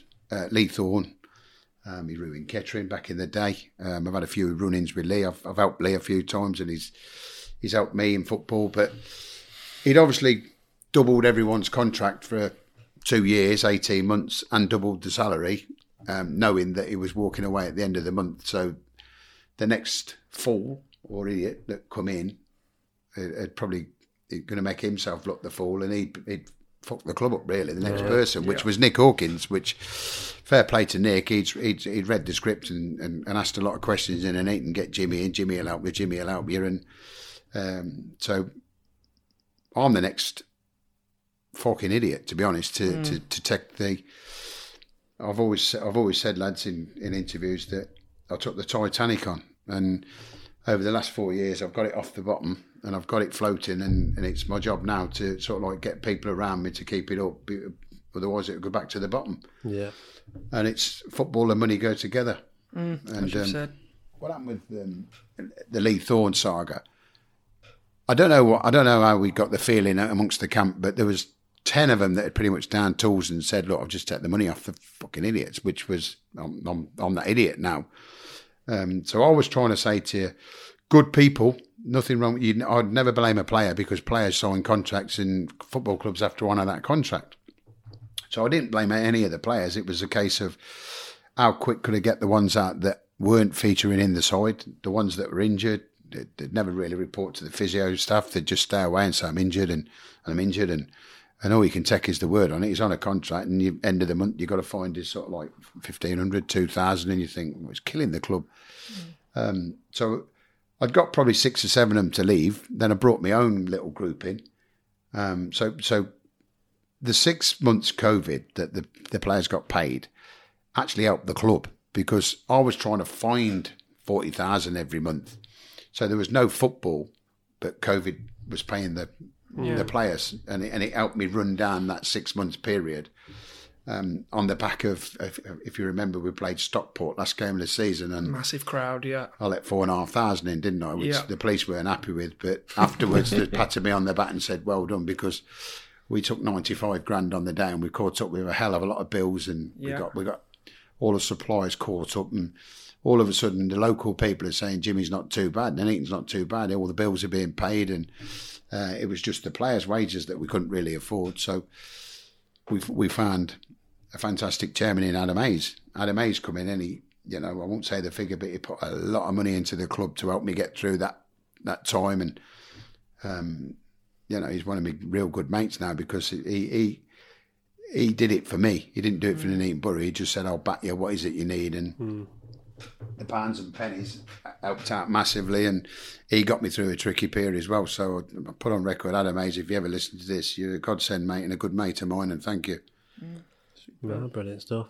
So we're just the season just gone then. Let's touch on those times now with you know Nuneaton are, are back on track a little bit. Where you, you sort of pulling the club together bit by bit, um, building a team, building your own team. The season just gone. Missed out on promotion by losing to Rushall in the playoff final. How tough was that to take? It was handball. Yeah, well, because you've done so you built a brilliant team some really good players you know you bring in players like you know uh, just to name a few Jaden Charles you got Matty Stenson Carl Storr comes in uh, probably missed a load more there. A lot more there Yeah. but you you got you know your team sheet is full of good players and you think yeah they're going to do it this year to get into that conference north. So how how tough was that to take? Just before you jump into it, I know I'm going to sound like I'm waffling here, but I think that obviously it, it's gutting that you lost out in the playoff final, but it must have been a little bit of I can't believe that we've got from where you found the club and where you picked it up to now, a couple of years later, be playing in a playoff final. Some achievement, isn't it? It's some achievement. I bet when you first stepped in, I mean, I might just be being really negative here, but I'll be thinking in my head, fucking hell, like, is this ever going to happen? Are we ever going to push up? Are we ever, you know? So I, I think fair play to you, Jim, for it. But sorry to cut in. I had to say it. No, it's uh, listen, listen. It's um, it's something you strive for, isn't it? Do you ever want to get better at what you do? Of course you do, and and uh, thanks for that, Davo. Because you know, from some Nuneaton Borough fans, uh, I call them the vultures. They're at every football club: Man United, Real Madrid, Barcelona, Nuneaton Borough, um, Atherstone. You you lose a game, and you're you're an arsehole. But yeah. you know that that game there, um, because of the work we'd put in and the plans that I'd sort of like got myself and got my heart set on, and I, I really believed we were going to win the game and yeah and get back to where it, the the club was when I took over. Um, but your question, Andy, is I've actually I've never felt so ill for five minutes. really Um, I've never seen my body go into a, a a position it went into. It was like something out of the space that I thought, what the fuck is happening to my body here? Because we missed the last penalty, and you know, penalties you always question yourself: have I picked the right five people to take it? We trained and done it, um, and the five that we we that I pick, um, every training session, there's just laid back, straight, top corner, top corner, top corner. No, nobody's missing. I've probably picked one or two that probably I should have picked other people. So I'll probably blame myself a little bit. But at the end of the day, we know penalties are lottery. It's, it's been around for years. and But the feeling I had inside, I mean, Andy was unconsolable. He was he broke down like um, a little blubbering kid, but that's who, who he is. I, I just had this feeling inside that I thought I was going to faint. I thought I was going to collapse. Um, and it's probably through trying to be laid back the way I am as Yeah. I've got older to like, uh, fuck has just happened to me. Yeah. You know, I thought we'd win this. Uh, and I certainly thought we'd win it when we got to penalties. Um, but yeah, it was a crazy feeling. But I go in the changing rooms and I have to pick the lads back up, don't I? I have to be strong. And I come in the clubhouse, I've got to be strong in front of all yeah. the fans. And Yeah. and then Jimmy Ginnelly goes home, jumps into bed with his missus about three in the morning, and and I have a good old cry myself. And then she said, "It, it affects you, doesn't it?" Mm. And well enough now, it, it, it does affect you, and that gave me the feeling on the morning after, get up and get on the bike and let's go again. Yeah. You know, you failed, but you ain't you ain't finished. yeah Have you still got the appetite for football? If I'm if I'm getting them feelings inside my head, stomach, and lying in bed crying with the missus, I, I still love football, don't I? And and I say that to the lads on a regular basis. Um, you've got to love football. Yeah. And I think that goes back to just my introduction of saying how passionate, how dedicated you are, that it shows what it means to you, especially in your local club as well. And you're you, you probably came down there as a boy to watch games. I would have thought, you know, and stuff like that. So it's no, really, hats off to you, mate. Hats off to you. I just want to touch on that though. Um, so I'm right in saying this. I think they got awarded a penalty in the final minutes of the game. Is that right, or was it No, they got a penalty in the game. in the game? Which was saved. Which, though. which, Tony Breeden saved. yeah. Yeah. And then there was, so it was, a, I swear it was a handball or something. Yeah, Handball it? to us on the 90th minute. and they didn't give it. They, didn't didn't, get it. give it. That's what I was on about. So, it, I've, I've, I've, did I say it wasn't a penalty? I can't remember. I think. Uh, well, I'll recorrect it.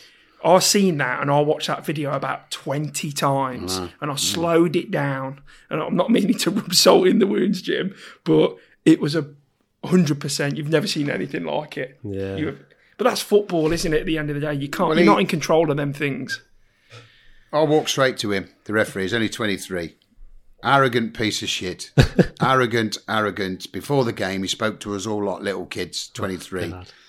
Um, I actually said to him, Do you know there's going to be four and a half, five thousand here today?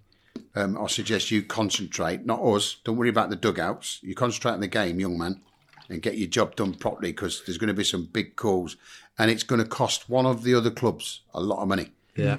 Anyway, the penalty decision, we all know it's a penalty. He's missed it. Um, he said three or four things throughout the game, running by the dugout, real belittling towards both both sets of managers, like as if he's king. Then I walk over to him and I said, uh, "Please give me a very good explanation." And he said, "Oh, Jim, it's a million percent a penalty. It's it's a million percent handball, but I don't think he meant it."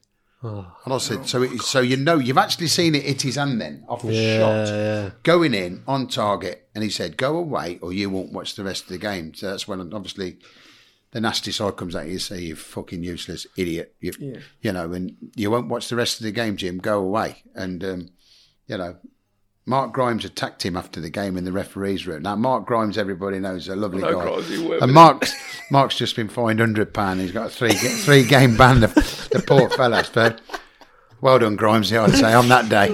I've just said hello to him just before he started. Bless him. But just, just to sort of finish on Nuneaton, um, as if you can, where do you see the future of Nuneaton Borough?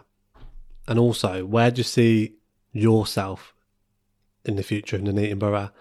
Because at the minute you're you're manager, you're the owner, but where where where do you see yourself and and Nuneaton Borough in the future?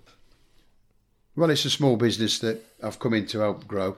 And um, I'll say to everybody if they come in the office, if you look at the blind on the windows, um, if it was stocks and shares, it's just grown slowly. The tadpole going up the wall. Um, and I think it's just going to keep going up the wall. It was a case of getting people to entrust in Nuneaton again. Um, the town seemed to have been burnt because everybody knows I'm very good at sponsorship and talking people into backing the the club that I'm at. Um, mate, it was a, it was a frozen shut door for Yeah. two years. People were sort of like saying, "Well, they owe me. They've never got anything." Blah blah blah. But people people believe in the journey now, and um, to get Stuart Elliott and to get Ian Cook to come in as chairman and vice chairman, and and you know they're back in the club, they're back in the team. Um, thanks, guys, because you know, without their help, it was getting really, really tough. Um, the biggest thing that I've got around here now is there's probably hundred plus sponsors putting in five pound to fifty thousand pound. Um, but there's ten or fifteen blokes that in and around the club helping the club. Um, you know, I've got a silent partner that's put a lot of money in this year. Um, he don't want anything for it. His lad plays in the same league as us, so he, he just goes to watch him. And he said, "Listen, I'm just here to back Nuneaton." And we often have a coffee meeting, and he'll say, "You know, I'm trying to get new people in, like Stuart Elliott, chairman, Ian Cook." Uh, and this fellow will say to me, "You're brilliant at what you do because I got asked to join Ian Neil, I got asked to join Lee Thorne, I got asked to join Nick Hawkins." He said, "But I just never felt it was right until I'd met you four or five times, and never did you ask for money. You only asked for help." He said, "And uh, you don't you don't take a lot out of it yourself. You don't get a lot out of it yourself. You put a lot in, Jim." And he said, "I think you do need some help because you can't do this all on your own." And behind the scenes, he's put us into a CIC business, which is charitable. So there's non, non nobody can take profit out. There's no super chairman or owners that can say, right, there's 50 grand in the bank, I'll take 48 and Right, leave you in the shit. So Yeah. we're going down the right route, and the council and Marcus Jones and everybody want to back us and help us, and it's just growing slowly. And um, it's one good thing I've learnt in life and business is never rush anything. Don't try and get to somewhere too quick because you're going to come back down. It's it's going to come tumbling down on you. And and the day after I had me, t- me tears and cry in bed with the missus, and I got up, I say to myself, if it weren't meant to be, it weren't meant to be. But it would have been very, very hard. There'd have been another load of pressure going on your shoulders if you're in with the next big league. Yeah. Um, so was it a blessing in disguise? Would we have been floating around the halfway und- under halfway in that league, or in this league we'll be floating around the top six? So I think the Borough fans are still growing to love the place again and love the club. So I think they're probably going to have more better times for the next twelve months. The league we're in, and hopefully we're fighting for the title in the playoffs again rather than down the bottom end. So it's just keeping smiles on faces and, and, and everybody sort of like enjoying themselves coming down here rather than saying, you know, Yeah. it's crap at the borough. Yeah. Do, do you ever think you'll ever take a back step yourself, though, Jim, or do you think you'll always be involved in Nuneaton going forward? Um, when I had that feeling on the playoff and, and, and when I'm crying in bed, it's it's telling me that I still love it. And I think in this day and age in football now, I mean, the head coach is a a massive player and and in Andy Delishan, he's, he's absolutely top drawer. He does sort of like 70% of the work for me, but uh, I wouldn't like to leave him, let him run loose on the managerial because he'd spend every penny. He'd put the club in trouble. He- He'd sign 50 players and, you know, he offers the deals that the wrong deals. And But his coaching methods and his set up style of getting us ready for match day is uh, second to none. And he's probably got a great career in, in, in football himself. He believes that, and he says that in the changing rooms regular that he's only here for his family and he's going to be in the football league. And I hope I'm there to mentor him because I didn't think one day I'd be 60 still in the dugout, but I am, and I think he, I think I'm needed in the dugout for Nuneaton's sake. Otherwise, um, there's there's loads of different methods in the dugout, aren't they? Mm. You do your bit with your kid in that, and you know you, you see you see you know, Adam and Ross they rub off on each other in the right way, don't they? But Yeah. they still need two or three others behind them. You know, it's it's a lonely place that dugout when you lose it Yeah. and hence right at the start we said it's about staff and unfortunately you know Nuneaton Borough couldn't afford the staff and now we've got two physios we've got a junior physio we've got you know Jamie Capes looks after that you've Great got guy. Guy Adlam's coming here Guy's got a few issues and Yeah. you know Darren Acton's in now so Yeah. we we we got an awf, an awfully good experienced backroom staff that we can bounce off each other and and hopefully this is the year that we can win a title I hope so, mate. I really Yeah. do. Lovely. Um, it's been brilliant speaking to you, Jim. We're just going to go on some quick fires, bit of fun. You can tell us some uh, some stuff, which will be cool. Um, you want to kick off? I'll kick us off, mate. Uh, try and keep them as short as you can, Jim. Some of these questions are hard, though, Yeah. and you don't have to answer it. Or if there's when we've answer, asked these questions before, people can't pick an individual, so they pick one or two or three or four. So, best player. This is a hard one. by the way. Best player you've coached or managed. Joy Stanley Yeah, I've I've heard you mention Joy Stanley a few times at the Barwell days. It's what what a guy as well, by the way. He's uh, without going into he's uh, something to do with the Libertines, isn't he? yeah Uh, Pete Doherty. manager of Pete Doherty Yeah, unbelievable guy, unbelievable footballer. So I used to run round with a belly, but you couldn't get the ball off him. You couldn't. Unbelievable. What about best player you've signed? I'd say best player I've signed for um, stature and everything it has to be probably Leroy Lita because he's he's he obviously played three or four Premier League sides, didn't he? And Yeah. he had a couple of million pound moves, but um, that has to be the name really, Leroy Lita for Nuneaton Borough. I like this. Favourite memory in football, Jim? Uh, favourite memory in football I've had a few, and I so probably winning the uh, replay at Rushden and Diamonds for Barwell to take little old Barwell onto the match of the day stage, and we got into the first round proper. So you know, Dave Lang and the gang, I was so proud for them that they was going on match of the day, even if it was for two minutes. Superb. Great answer. I remember that. Yeah. I remember that. Is that when Kyle Perry scored that screamer? against us. against us. Yeah, Yeah, it was, weren't it? for it? Welling.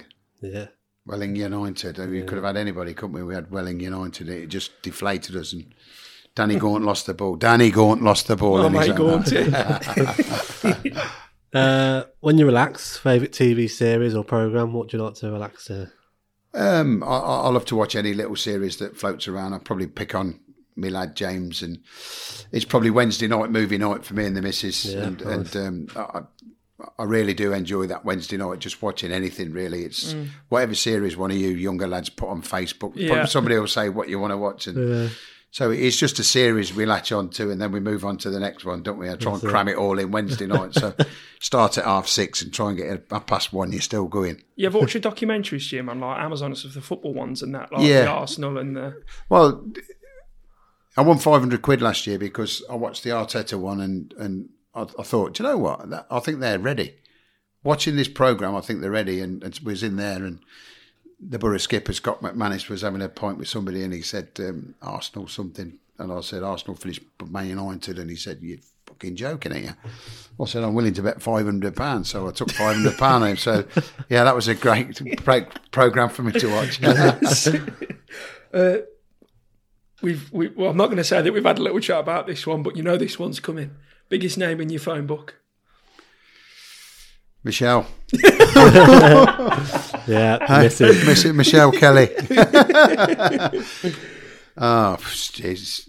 There's, there's some good names in there. I mean, biggest name in the phone book for me now is probably Josh Ginnelly because Yeah. I'm so proud of the kid that his journey has gone on from getting bought for around about £7,000 Coventry to Villa and his journey's just gone on and uh, it's just been so good to watch one of your nephews or relatives. Uh, you know, people say there's no good players from Nuneaton in playing in the Football League, is there? Well, uh, people blind. Josh Ginnelly's played for Walsall, Shrewsbury. Um, He had a four-year deal at Burnley, didn't get on in the Premier League.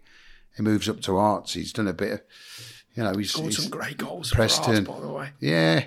So And he's just got to move to Press, was it Preston? Is he in Preston? just No. had a No, move. Swansea, sorry, he's just gone to City. Swansea. Swansea, Swansea that's it, City. yeah. I mean, he got off. He, he got offered to go to Israel, chaps, for uh, well over a million, well over a million to to go to join Robbie Keane in Israel. But Really? that Mustafa Haya is it in the Yeah. Champions League? So he, he could have signed in the Champions League sort of like a month ago. And well done, Josh. He Yeah, stuck, well he done, stuck to his roots and he's signed for Swansea. Yeah, Superb. What about favourite takeaway? What do you like to enjoy? Uh, I do love an Indian, Yeah, Aubrey Balti. Yeah, love it. Whoa, back in the day, I'd Ne- be never let you down. Never let you down. Certainly put you on the toilet. That. Uh, who was your idol growing up, Jim? I think we've already spoke a little bit about it, haven't we, really? um, no, in football terms, I was massive on Ron Saunders. oh, okay. Yeah, I was a young Villa fan, and I thought he was an absolute legend. And you know, and I, I thought Brian Clough was uh, superb. I know the younger lads today uh, laugh and joke. I said to somebody the other day, Brian Robson, brilliant, weren't he? Mm. To, to one of our middle and midfielders out here, twenty-two year old Prince Mancinelli, and he Yeah. didn't. He ain't got a Didn't clue. a clue. Brian Robson, it's a shame, isn't it? But Yeah, it is. but Ron Saunders was very good. Villa, he won the European Cup, so Super. Uh, what about your first live game? First live game of football you, you went to watch? Well, I think it was down Nuneaton Borough when I was about 14. Um, but first proper game was probably Villa Norwich. Yeah. Um, me and Dean Aston, like two little tearaways. and, and Dean still very much Villa now, isn't he? Yeah, Yeah. he does. He does. You got any superstitions as a manager, Jim, before games or anything, or things that you do in game, or No. Um, never never really gone for anything like that. I used to like to say I always had to be the first person in the building, but um, because you, it's at Nuneaton, you, you're not the manager anymore. You're sort of like the janitor, the the roofer, cut the pitch and make sure everything's done. So it's it's not like you get into your office now and you're first there. Because I used to love getting there and. I've run into him again now in our Carl store. When I was at Atherstone, I was always sitting in the changing rooms with the kit done, waiting to see who'd be the first. And Kyle always used to try and beat me, and he, he still does it to this day. Kyle, he still comes in dead early, and you think you bleedy, you. I'm already here, Kyle, ain't I? Yeah, yeah, so, What about favourite holiday destination? Where'd you like to go? um, Cyprus, Very nice. find it really, really clean, tidy, and relaxing. And we seem to come season finishes, we go there for two weeks, and and then we come back for a week. Probably got one more signing to make, and then a piss Yeah. off again for another week, and we probably go back to the same place. And you think crazy, but You love it. you know what you're getting. Yeah, it. that's it, mate. I know you. I know you like a beer, Jim. I know I've had a beer with you before, uh, back in the day. But best team night out. Best team nights out have probably been um, Magaluf, With what team? the Barwell lads. yeah, um, crazy little group, crazy, crazy, fun, fun only, nothing, nothing untoward, but just if you want to laugh and and sit back and watch. And I am that sort of person now. As certainly getting to the age. I mean, we sat there Saturday night in Leeds, me and Darren Acton, and we just sit and watch, and, and it's just so nice. And it that the lads are twenty ones, and it's they're having their time of their life, aren't they? And it's Yeah. I really do sort of like enjoy that little and a a great group again. The lads always seem to respect the gaffer and they always bring me a bottle over and I just sit there taking a bottle after bottle after bottle. that's one. Then, That's mate, one, yeah. Pick your best five-a-side team. Ooh, that you've that you've managed. Yeah, though, that Jim, you've like managed, players you've had. or coached. horrendous question. I Yeah, it's yeah. an hard one. Horrendous. mate. We've only ever uh, ever asked one of the Well, Adam and well, Ross. Adam is and it? Ross, Yeah. and they struggled as well. Oof, dear. I mean, some of the players I've got here now are, I mean, yeah, yeah. I'd go with the back two of Scott McManus and Isaiah Osborne. I mean, there's a name you say in your phone book, Isaiah Osborne. Yeah, exactly. you know, played in the Premier League, any Yeah. and uh, absolute legend and unbelievable person to work with. So I'd, I'd have them two at the back. I don't think anyone would get past them two. Middle of the park, probably Joy Stanley, Mark Simonetti. Okay. I don't know if you can remember Mark Simonetti back. We're going right back now. Is that Simo? Yeah. Winger? No, no, no. No. Middle of midfield. He used to play with your dad. Oh, did he? I'm going. I'm going. He could have played for anybody he wanted, but he stayed loyal to a team called the Nick Nick Servicemen's and the Manor. But um, I mean, there's another kid I've just mentioned. He, he go at the back, Chris Wilcox. yeah. Um, everybody said him. So you know, if you put them three at the back, you probably wouldn't need a keeper. No. Who's your Who's your target man, Jim? Who's your centre forward? Again, very tough. Very very tough. I mean, for all the levels, everything around. Probably Dean Aston was the best goal scorer I had around me. I've heard it. I've heard it. Yeah, Dean Oh, Aston. told me it. He'd put the ball in the back of the net if, if, you know he's very angry. But he used to have Mark Lewis and Paul Wilson putting the ball on his sixpence. And I, I say now it's it's you can't say because Liverpool winning the European Championship all them years ago, but you know my Stockingford side would give this Nuneaton side a game now, hundred percent, Yeah. hundred percent. But you can't put the the eras together, can you? Absolutely. No, um, no, that's that's that's it. But honestly, Jim, you've been brilliant. Thank you so much for taking the time. I know you're a very busy man, um, so I really appreciate it. And um, all the best for next season. Me and Dave are definitely rooting in you on. Come and watch a few games as well for sure. So yeah, thank you very you're much. the best, Jim. You're always welcome, Dave Thank you very much. Andy, you know that you can have a table any time down if you say can I pop, pop down and have a look at your side any time, chaps. Oh, yeah. You're a legend, Thanks, Jim. Yeah. thanks for having me on. Thank you very much. Superb. Cheers, Jimmy. Pleasure. Jimmy, you're a legend, mate. Thank you so much. Sports Social Podcast Network.